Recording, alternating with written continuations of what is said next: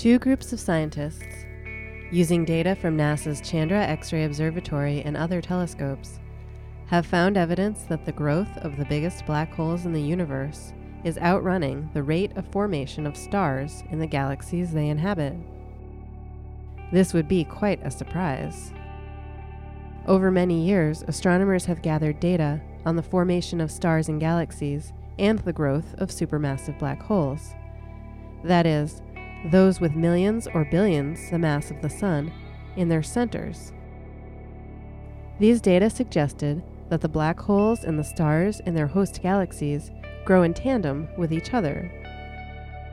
Now, findings from two independent groups of researchers indicate that the black holes in massive galaxies have grown much faster than in the less massive ones.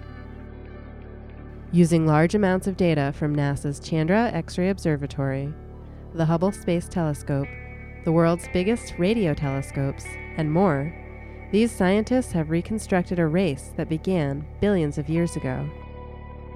This research leads the astronomers to ask why. What leads these giant black holes to get a jump on growth over their galactic hosts? Do they simply grow faster, or do they have a head start?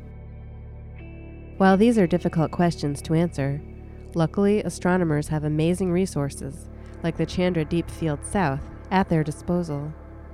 This dataset is the deepest X ray image ever obtained, representing millions of seconds of Chandra exposure time. This one dataset gives astronomers a window into what black holes were doing billions of years ago. Let's see what new discoveries will come next.